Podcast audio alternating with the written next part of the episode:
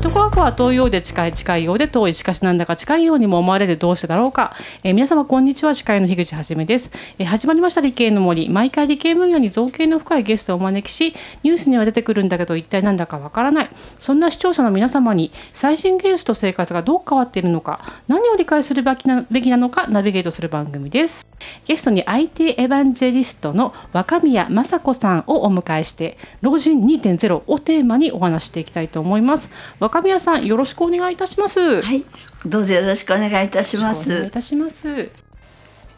はい、えー、第2回はえー、前編シニアにデジタルに慣れてもらうにはどうしたらいいか会議をお送りしていきたいと思います。はいということでですねあのまあお年寄りがデジタルに疎い疎いという話だけはあったんですけどもあのどんなものかと調べたらあの総務省のデータで、はいえー、70歳以上の方の約半分がスマートフォンやタブレットを利用していないということなんですね。で、まあ、まあ実感ありますよねそういう感じだと思うんですけれどもでそこでまあ今回はシニアにデジタルに慣れてもらうにはどうしたらいいか会議、えー、開催したいと思います。で、まあ、あのリスナーさんからいろいろと、はい、質問を、えー、聞いていたんですけどその中の一つで、えー、ラジオネームおじゃかんさんからいただいております。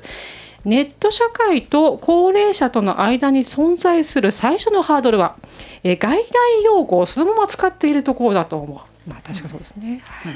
で高齢者にスマホを説明するときにブラウザを開いてというとえブラウザって何？っていうところから説明しないといけないと。ということで、えー、若宮さんにお尋ねしたいんですけれども、えー、専門用語を、えー、一般に、えー、ルフされているもの以外で超分かりやすくシンプルに言語化するとしたら何て表現しますか？ということで。でまあちょっとその前に若宮さんとやり取りがあってもともとの質問は Web ディレクトリとかクッキーとかハイパーリンクプロキシをどうやって説明しますかねって、えー、質問したんですけれどもそこからあの若宮さんから 非常に分かりやすい回答が来てそれじゃダメだっていうことですよね。おっしゃるはいどれから説明しなきゃいけないんでしょうか？はい、あの今はあの高齢者には、はい、えっと、スマートフォンをあの使うように、まあ、指導しているんですね、はい、役所の方で。であの今、えっとただあの今やってることはあのドコモさんとか、えっと、au さんとかソフトバンクさん楽天さんのいわゆるあのお店で、あのまや操作手順をお教えしているということなんですね。だけど私はそれだけじゃダメでそもそもなんでそのスマートフォンやんなきゃいけスマートフォンってそもそもどういう道具でなんでや使わなきゃいけないのっていうところから入っていかなきゃいけないんですけどあのすごく日本的な発想とやるとすぐ操作手順に飛んでちゃうんですね。うん、だけどそんなもんじゃない。それで、うん、ということとそれから確かにそのカタカナ文字が分かりにくいっていうのもあのすごくよく分かります。で慣れない言葉でまああのそんな難しい言葉はないんですけども例えばどうしても知っておかなきゃならないの。え GPS なんてのそうなんですね。っていうのはあの GPS とのお年寄りにも直接関係がある。だから私は位置情報だって言ってるんですけど。位置情報、GPS。えであなたが今どこにいるか分かるようにする。例えばあの避難指示なんか出ますよね水害が。その時にあのそれが有効だからオンにするなんて言うからいけないんで、その位置情報が有効になっているかどうかを確認してからまあ、避難に行きなしなさいというでそれが分かんなかったら誰かに確かめて、うん、であのじあ自分のあの今のスマートフォンが位置情報が有効になってるかどうかを調べていく。だからもう一つちょっとややこしいんだけどこれはあのあなた知ってないと困るのよ。あのあなたの持っているスマートフォンがね、iOS か Android かね、あのという2つ流儀があってそのどっちかになってるはずでそれ、ね、あのどっちかが分からないと電話なんかで相談した時に、あのちょっとあのややこしくなるからでじゃあどうやったら見分けがつくっていうかあのえっとね、持っているスマートフォンのカバーを外して裏返してみて活字掛けのリンゴがあったらそれその方は iOS だと組だってわかりやすい。うんうん、そのぐらい覚えておかなければいけない。それからももっともっと大事なことは、あの充電なんですけども、あの若い人っていうのは毎日お出かけをしますから、あの毎晩充電をするわけです。はい。だけどもあなたたちは毎日あのえお出かけをしないからタンスの脇とか、え中には神棚にあげたりしてらっしゃる方もあるんですけどそうなるといざ避難っていう時になるとあのう使い物にならなくなっちゃう。ね、だからって言ってあのな充電しっぱなしにしとくと、あのまたこれがややこしあのそううですよね。まくねあのだからあなたと同じでお腹が空いたら動けないでしょ？だけどねず食べ過ぎだったらまた動けないでしょ？だからほどほどにしなくちゃいけないんで。でだけどもあのいつ持って出なきゃいけないかわからない。ね。明日会社に行くと決まってるわけじゃない。ね、お買い物に明日お買い物に行くんだったら今日充電しといた方がいいとかねあのそそんな風にあの分かりやすくお教えしないといけないんじゃないかしらと思います。素晴らしあいです。のいわゆるデジタルネイティブの方の発想でお教えすると、そうなんですねわかえからないですよええ。ね私たちアナログネイティブの人は何が分かってないかということが分かっているので、そういうふうにやっぱりですからあの高齢の方がお教えした方がむしろいいのかもわからないとですね。もう適任中の適任ですね。はい。はい。あの的確なあの、ね、ご説明をされててちょっと私やっぱりねあのいろいろ聞かれるですよね。親親親とか、はい。あのええ。言われるんですけど、ええ。2つ聞かれて「クッキーとはなんだお前？これは 受容していいのか?」っていうことと、うん。それから Windows10 からいきなりあの11にええ 黙ってたら変えようとするんだけどどうしたら防げるのっていうのをですね。2つ聞かれてて、はい。あのクッキーってどうやって説明しようかなって。ちょっと私は思ったのはうんえっとね分かりやすく言うとそのパスワードとか ID とかを覚えててくれるから。あのーそれは便利に使って受容してもらってもいいんだけどそうするとあのお母さんならお母さんが検索何を検索したかとかそういうのも全部、あのサイトの人は知っちゃうけどそれでもいいいいよねっていう説明をしたりとかするんですけど、ええ。どどうですか？分かりますかね？この説明で。ええ。あのよくわかると思いますよ。あのええええ。奥野さんが首を振ってるので奥野さん説明して説明して？わかんない。クッキー説明して？あのパソコンではあのいわゆる操作を楽にするためにパソコンの中にいろんな情報を残すんですが、はい。それを外部から悪用して、あの個人情報に近い情報とかそういうのを盗み出すっていう現象が多いので、基本的にはそういうのを使わせないようにするっていうのが、あの今は重要なんですが、うん。でもし最初の設定でやっぱり、あのそういうのを全部、あの対応しないままやってるんで、じゃあそれを改めて変更してくださいっていうのは、やはりあのこういった ICT 機器に慣れてない層に、あうん。の強制するのは難しいです。そうですよねあのいちいち ID とパスワード入れるのが間違いないんですけども、なぜか年寄りと入れ間違えちゃうことが多いんです。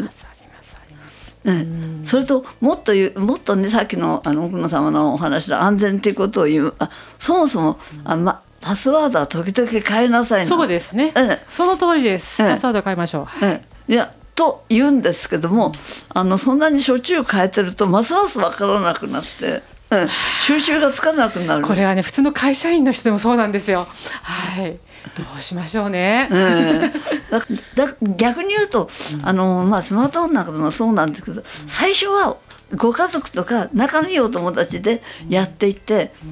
あの少しずついろいろ分かってきてから、あのお友達を広げなさいっていうふうにはお話ししてます。なるほど。そうです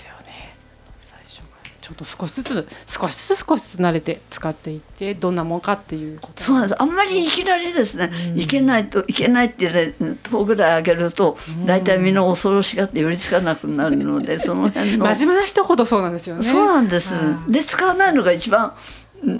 あのノーリスク。そうです。わ、うんかります。うちのあの58になる兄も LINE をその理由で使いません。あ、奥野さんが振ってくれてるので、奥野さん何？えっとあの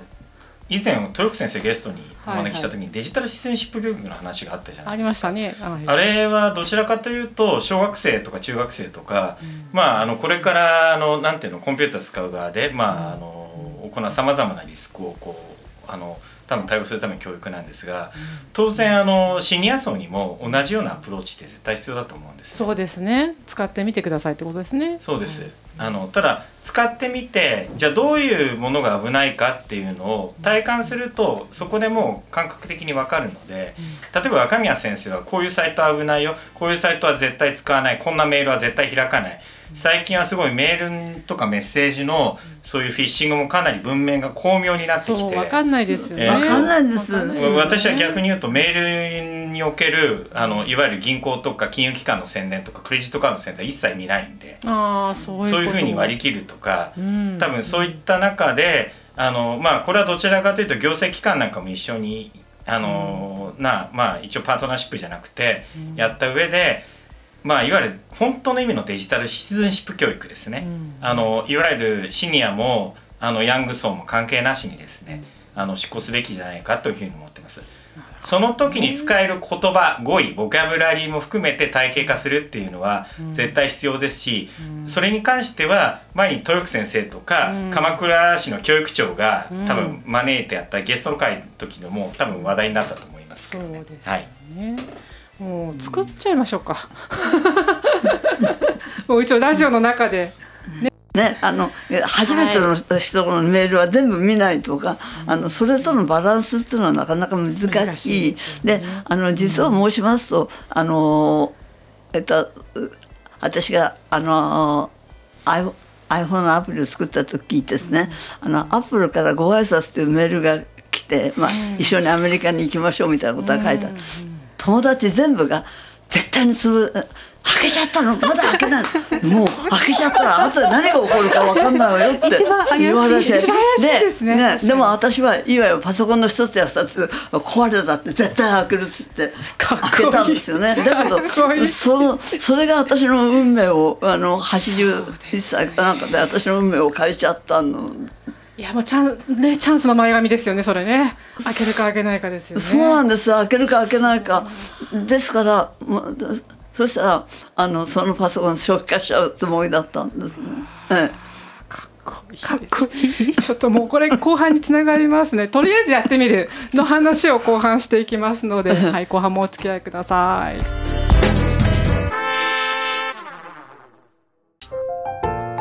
あなたの動画をアップすると企業からあなたに面接依頼が届きます。逆指名型就活サイトスタートライン。TSE は鎌倉 FM を応援します。自治体公的機関様のデジタルトランスフォーメーション。小中学校のギガスクール構想の STEAM 教育導入をお手伝いいたします。新クライアント総合研究所は鎌倉 FM を応援しております。はい、えー、若宮さんのスローガンですね。とりあえずやってみる。はい、これ前半でも話したんですけれどもね素晴らしい本当にあの アップルの CEO のあのメールを開いた とりあえず開いてみるこういうことがですねあの、まあ、できるシニアの方っていうのはデジタルに限らず非常に少ないと思うんですよ。でこのとりあえずやってみない方が多い状況の中で若宮さんのような方はもうあの人は特別な一枠にね 入れられてしまうあの嫌いがあると。でどうしたらシニアの方にまあこれ対象としてはデジタルですね。デジタルをとりあえずやってみてもらえるのかっていうことをですね、えーこれからそのゲストに朝比奈さんも入っていただいてはい、お話していきたいと。でまあ取っかかりでまあ話を出した私から話をしていくとですねあのうちの母の話だったんですけどこのいいものって説得しても絶対動かないんですよ。これは便利だからスマホも便利よって私もあの孫孫もね姪っ子とかも。だけどあのいきなりスマホ欲しいって言い始めたんですよ。などうしたの?」って言ったらあの近所のお友達が3人持ったんです。そしたら「遅れてはならない」って言ってスマホをかわしてって言ったんですよ。でこの近所の3人をどう動かせばいいだろうかっていうのが 課題なんですけど若宮さんの周りってどんな感じですか？はい、あの私はあのじなんだリアルなお友達ってあんまりいなくて、あの遠隔地のお友達がまあ比較的多いんですけども、ただやっぱりそういうああれですね周りのあの同年代の方拝見してますとやっぱりあのおっしゃる通りでございましてであの寿大学とかああいうのもありますよね、はいそういうところもテーマがフランス革命であろうと古事巡礼であろうとお隣の奥さんが行く場合はいらっしゃるんだったら私も行くと、そうなんですよねえ。ただ男の男性の場合は、なかなか連れ出すのが大変なんです。そうなんです。ええあのまずデイサービスなんかでもそうなんですけどもえお昼ご飯も食べられておやつも出てお風呂も入れてくれるの私行きますって。女性はそうなんですけどはい男の方はなかなか行ってくださらない、ええ。なのでやっぱり女性はおお仲間がいると割と一緒にあのやりだす、ええと思います。結構ねよく聞くのはシニアのサークルで女性は LINE でねみんなスマホ持って LINE でそうです。ブログ作るんですけど、まあ男性のそのグループに聞くとまずスマホを持ってないから始まって。そうです。そう。あそうなんですね。それであの例えばスマホを持つかどうか相談するのに、はい。とか家族とか、まあ、ご近所の方に相談する方が多いんですけども、男性は本を買うんです。なんとか入門っていう本をあの買う。でそれをまずあの入第一章第一課から全部お読みになって、そのうちにもう疲れちゃって買うとこまで行かない方なんかもあったりして。ですかね。じゃあ新しく男性に高齢の男男性にチャレンジをしてもらうにはなんで働きかければいいと思います？相手じゃないことでもそうなんですけど、うーん。それはうん基本的に女性の方が好奇心が旺盛な方が多いんですかね。あーそうかもしれあないのですね。ちょっと例えが悪いかもしれないけどお男性、ね、ご年配の男性の方で、まあ奥奥様が先立たれたお一人になった方って、シューンとしてもう落ち込んじゃう方が多いけど、奥様が反対にご主人亡くされた方って、なんかせいせいとしちゃって。聞きますねよく聞きますね 結構お友達とお出かけされたりして明るくされてる方が多いように感じるの。だからそこもねやっぱりだ男性と女性とのなんか性質の違いっていうのがあるんだろうなって私は見てますけれどもでも先生本当に好奇心ね旺盛でいらっしゃるからいやそういうそこまでの好奇心旺盛な方ってなかなかいらっしゃらないと見ますね。であのとにかく触ってみようって体感してみようっていうのは誠に私が関わってるその禅の世界に通じるものがあってあの霊断自治という言葉がございますけれども本当に触ってみないと熱いか冷たいか分かんないわけですからまず触ってみる。えどうしよううん怖いなとかもじもじしてるので私見てると一番イライラするんですよ。でそういうふうに仕込まれてきたから修行道場でとにかくあのすぐやるっていうのは大事なことであのあるね話があってあのあ偉い和尚さんが雨漏りしてきたから、お前ら何とかしろって若い坊さんに言った時にさっとざるを出した人がいてでその他にたらいを探しにあちこち回って随分時間かかってきたら来てからやっと見つけてきた坊さんがいてどっちが評価されたかって言ったら役に立たないんだけどすぐにざ反応してざるを出した方が褒められたっていう話があってとにかく言われたことに対してすぐ行動できるっていうのをまあ尊重される世界なんですよねだからまあちょっと例えば違ったかもしれないけどまさにその何でもと取り組んでみるっていう前向きの姿勢っていうのは全的であるというふうに思いました。とりあえずやってみれば禅にも通じるということですね。初めて知りました。私も本当に、えーなるほどなと思いました。こうその超操作をねあの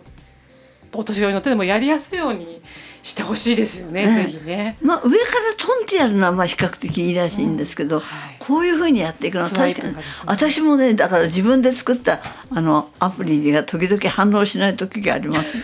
自分で作ったのに。なるほどね。こういうのもだからここでね言っていった方がいいわけですよね。アップルに届け、アンドロイドに届けなんですけれど。ええ要するに液晶っていうものに反応さどうやって反応させるかというようなことで、まあ、例えばデンマークみたいな国ですとねあの政府とか自治体さんが作るあのアプリは、あのこういうのがスワイプやスライドが、あのお使わないと作れないよあの操作できないような、あのアプリは作ってはいけませんということになってるぐらい。そういうことが、ええもう常識になってるんですね、デンマーク。はあなる感想で、はい、せあの、ええ、締めさせていただきたいんですが。はい、あの私ですね若い時最初に入った会社では、あのサポートデスクの仕事を経験したことがあります。すね大変なんですよね。すごい大変で 当時はあの某 N のつく会社だったので乾電池からスパコンまで全部売ってる会社であらゆる一時問い合わせが私の電話に来るっていう環境で数年過ごしたんですね。でその時に多かったのが、まあ、女性の方がなんかなんか変な音がするんで怖いんですとかちょっとわからないんだけどって言って状況もわかんないけどまずいってことだけは分かってるっていう問い合わせが多くて男性の方はこれこれここがこうで悪いはずなんで直してくれっていう感じの問い合わせが比較的多いっていうパターンがあったんですよね。こうまず困りそうな状況がよく分かってらっしゃる方がいるのでそれはどういうふうに言ったら伝わるのかとかどんな状況がよくあるお困りなのかっていうのをこうみんなが知っていることっていうのも一つ大事かなと思いました。いやおっしゃる通りだと思うんですよね。私なんかでもそうなんですけど、あのああいうとこねあの質問をしたくなる時ってパニクってるんですよ。そうですよね。普通の神経じゃないっていう、えあことだと思うんですけど、でもねあのこの頃なんか DX とかいうのが流行りだしましていいんですけども、なんかあのそうなると今までだったら電話とかメールで質問すると教えてくださったのに、この頃はお腹の痛い方は1番を、ね。中の痛い方は2番を、足の痛い方は3番を、その他の方は4番を押してお待ちくださいっていうから押すでしょ。ただいま電話が大変混み合っておりますから、ま、おかけ直しくださいってなんか言われてしまうわけなんですね。だけどあの私はどそそそこまであの知ら人工知能のことなんか知らないんですけど、ああいう人工知能みたいなものがあってね。例えばあのあの音声の方は、えっと、1分以内であるいは文字での時は300字以内で、あなたのお聞きになりたいことを書いてく,、くださいってまあそしたら7割目8ぐらいは人工知能さんが分かるんじゃないんですか、わかると思います。私もチャット GPT 使ってますけど、分かってくれてます。うん、どうですか、はい。チャット GPT とか GTP4 とか、うん実際にお使いになったことありますか、はい、使ってます。さすがでございうんます。はい、ありがとうございました。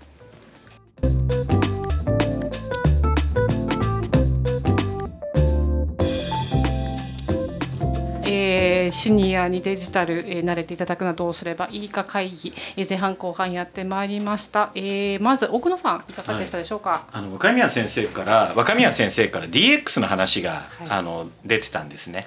で今はもうどこもかしこも特に私がやってる自治体関係はもう DX ということで,、ですね。とにかくデジタルでこう仕事もあの業務の環境もやりましょうというお題目だけ進んでるんですが、実態はなかなかお粗末なもので、あの逆に言うとそのオンライン申請しましょうとか、あの待たない窓口とかってあるんですが、ああいうちょっと狂乱的な状態をあの若宮先生は多分ご覧になってどう思ってるのかなっていうのは非常に関心が高いところなんですね。つまり若宮先生のような非常に、あの明るいね。そう、あの IT に関しても理解がある方をどうやって増やしていくかという。そういったテーマも非常に今関心があるんですが、そういった話っていうのは多分先生がいろんなあの政府とか各自治体の諮問委員会かなんかでお話してるんで、そこをもう一回私あの見ながら、またもし機会があれば次回またちょっとあのゲストにもぜひ出演していただいて、ね。この内容を深めたいと思ってます。はい、ありがとうございます。朝比奈さんいかがでしたでしょうか？教育委員もやってますんで。ありがとうございます。受けたまりました。はい、いやとっても素晴らしかった。あのーこんなにも好奇心が旺盛で洞察力が豊かな、あ失礼ながらあのお年寄りは、あの私の母と天と地の差があるので、まあ、そこはまずあの感服いたしました。でやっぱり人って好奇心が旺盛なもうなんか楽しみをいすぐ見つけ出せる人が